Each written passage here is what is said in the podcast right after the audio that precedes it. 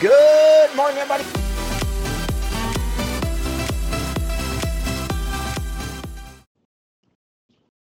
So, contacts, our relationships, our connections, our network, whatever you want to refer to it as, needs to be managed and, and measured and understood in order for us to really focus on the contacts, the people in our lives that matter the most. You know, for a long time, I used to think it was three P's that drive you as a person. And I still believe that, but the order in which I think about it has changed. I used to think it was purpose, people, and then projects that kind of lay the groundwork for everything that we do. But over time, I realized it's not purpose, it's not your purpose that you need to focus on first, but the people in your lives. Because the people in your life matter the most. And then from there, many times, that's what drives our purpose, our big why we do things that we do because of the significant people in our life. And then from that purpose, produces projects and things that we work on. But how do you know which people are the people worth focusing your time on?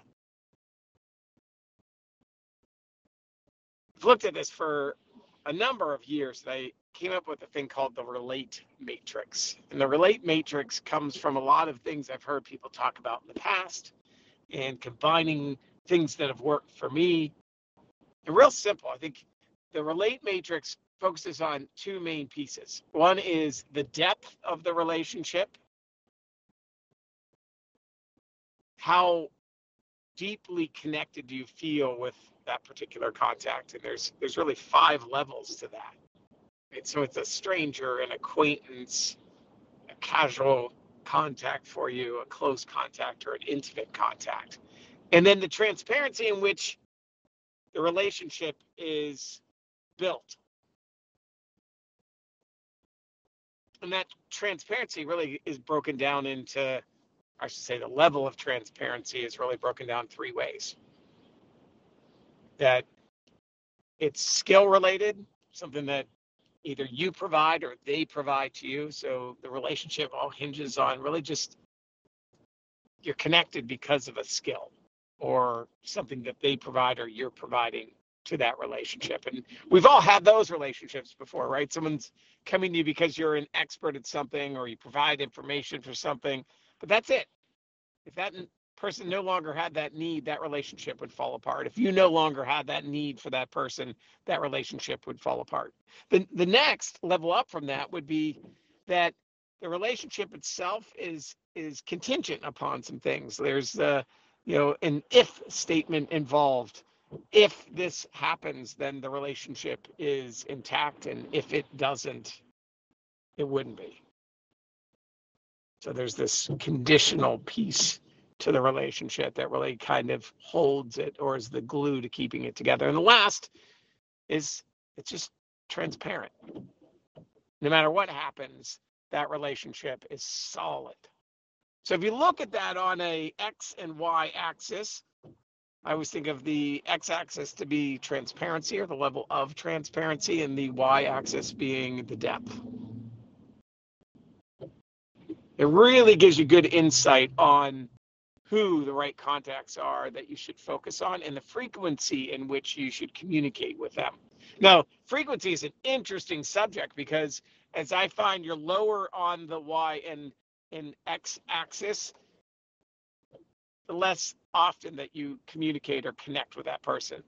Unless they're in a certain condition, like a skill set that you need right away, then maybe the frequency is going to be um, upped a little bit, but not long term. So when I look at frequency, I think more long term. If if this person's in my life, how often really should I be communicating with them? And so again, if it's skill related, I don't really need that skill. It's probably not often. It's just once in a while. And then if I'm fully transparent and it's an intimate relationship, family, spouse,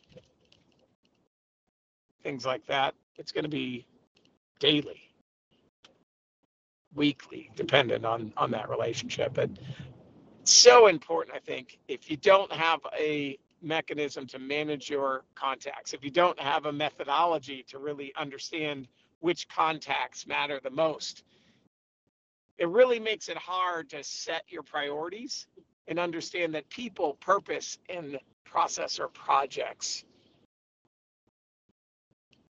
And the way to rank and rate them is so important if you really want to achieve your goals and matter most to the people that matter most to you. If you're interested, please feel free to reach out to me anytime. I'd love to uh, share with you my RelateMatrix and some of the tools and things I use in order to make certain that they're always intact and I'm getting better and evolving in my relationships with the people that matter most to me.